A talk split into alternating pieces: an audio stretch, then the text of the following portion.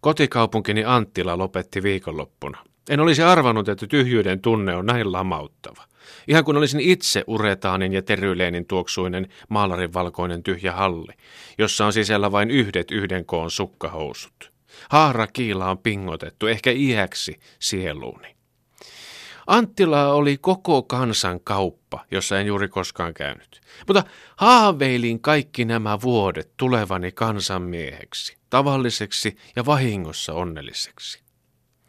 Anttilassa moni koki ensimmäisen kerran vapauden huuman, irtaantumisen painovoimasta ja raskaan askeleen raskauttamasta arjesta. Puhun tietenkin liukuportaista.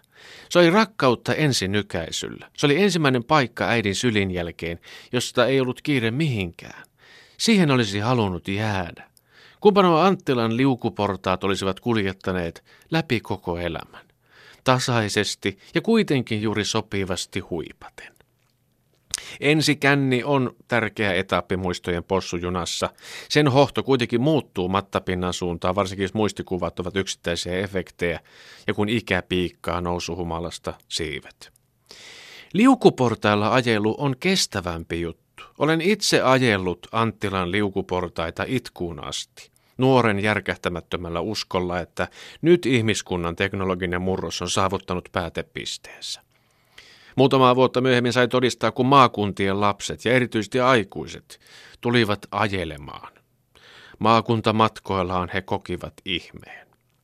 Edullisesti. Jokin suurempi voima kuljetti heitä. Me kaikki saatoimme vain antautua. Eikä siitä ole niin kauaa, kun ajelimme suu auki ääriasentoon retkahtaneena ja Anttilan henkilökunta yritti totutella jatkuvaan ääniseen kiljahteluun.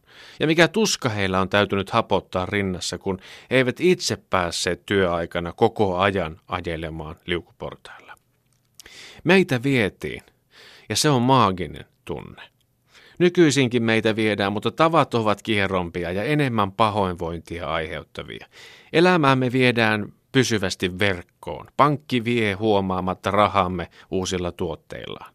Meidän aikamme on lyhyt tavaraa. Meitä viedään nyt valon ja valokuidun nopeudella. Liukuportaat tuntuvat monista nykyään liian hitailta. Nautinto on tapettu. Anttila oli synagoga. Se oli tavallisuuden paratiisi. Ympärillään tauotta risteilevät ihmeet, liukuportaat. Kun halusin päivästäni tavallisen, menin Anttilaan. Etenin niin hitaasti levyosastolla, että aikakin pysähtyi. C-kasetteihin oli talletettu kaikki maailman ihanuus, kompaktiin muotoon. Nykyajan designliikkeet ja halpakaupat ovat toista maata. Ne eivät ole tavallisuuden, puhtaan maalaisjärjen asialla. Pikkuliikkeet ovat sairaalloisen kalliita. Halpakaupat taas ihan liian halpoja. Pitääkö minun ostaa nämä kaikki, koska voin? Ihmisten suhteellisuuden taju ja rahan arvo on hämärretty, lisäksi vielä todellisten tarpeiden arvomaailma. Se ei ole ihan vähän. No, Anttila-kaupat häviävät. Pitääkö käsitteen hävitä? Me, meille monelle Anttila ei ole enää ollut viime vuosina kauppana välttämätön, mutta nuoruutemme ja kauniin kohtuullisuuden nimenä sen soisi säilyvän. Ja Anttila saattaa olla mielentilamme.